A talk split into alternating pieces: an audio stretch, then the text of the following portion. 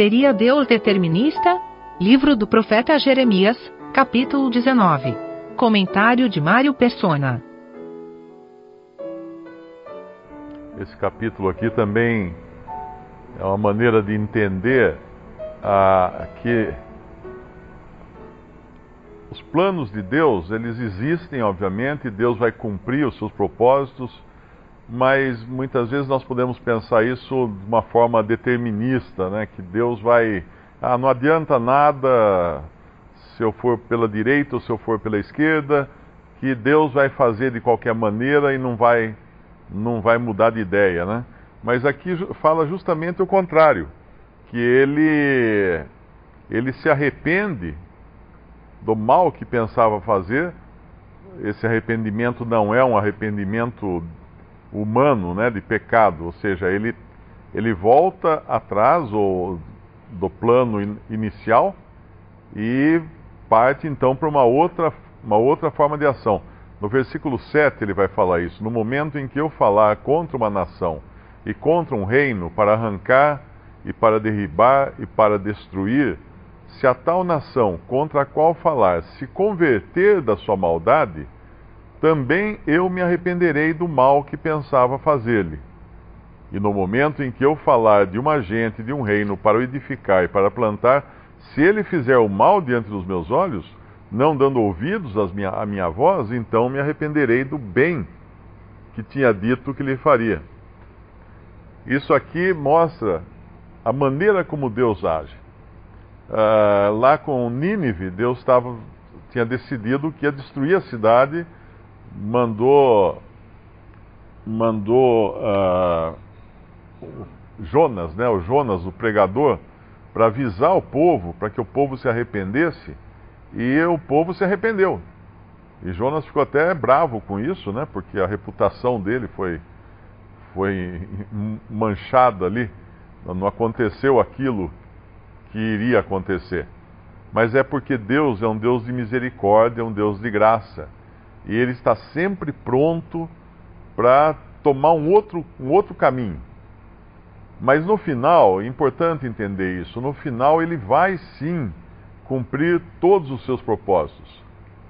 E nenhum dos seus propósitos será, uh, será frustrado, como fala aquele versículo. Né? Nenhuma da, nenhum, da, nenhum dos seus planos pode ser frustrado. Deus vai cumprir.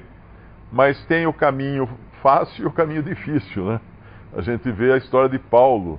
Uh, o profeta, através do Espírito Santo, avisou que ele não fosse a, a Jerusalém, porque aconteceram muitas coisas para ele. Mas Paulo teimou e foi. Deus queria que Paulo testemunhasse a muitos reis, a muitas pessoas, aos gentios, e efetivamente isso iria acontecer no final. Só que Paulo pegou o ramal com mais com mais buraco, com mais que sacolejava mais. Tomou um caminho que deu mais trabalho para ele, mas chegou no mesmo, no mesmo fim que Deus tinha proposto. Israel, a mesma coisa. Ah, da mesma forma como Deus pode muito bem voltar atrás do seu plano de destruir e de castigar e de disciplinar uma nação, como ele fala aqui, caso haja arrependimento, com Israel foi o contrário. Deus prometeu todas as bênçãos para Israel.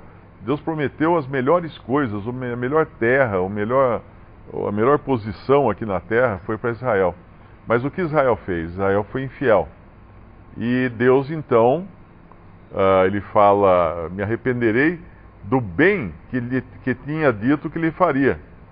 No versículo 10. E Deus realmente fez isso. E graças, graças a, a, isso, né, que se introduziu então a igreja, que é um parêntese dentro do, desse plano de Deus, mas haverá um momento em que Deus voltará a tratar com o seu povo, levará, levará a cabo a sua disciplina, o seu, o seu castigo contra esse povo durante a grande tribulação mas irá abençoá-lo no final como ele prometeu que faria. E esse povo vai então, esse povo de Israel, vai morar no, no milênio com todas as bênçãos que Deus havia prometido a eles. Então é, é bom a gente aprender isso porque é como uma criança, né? Tem o jeito fácil e tem o jeito difícil, mas no final ela vai obedecer, ela vai fazer aquilo que o pai ou a mãe pediram, de uma maneira ou de outra uma sem dor, a outra com dor.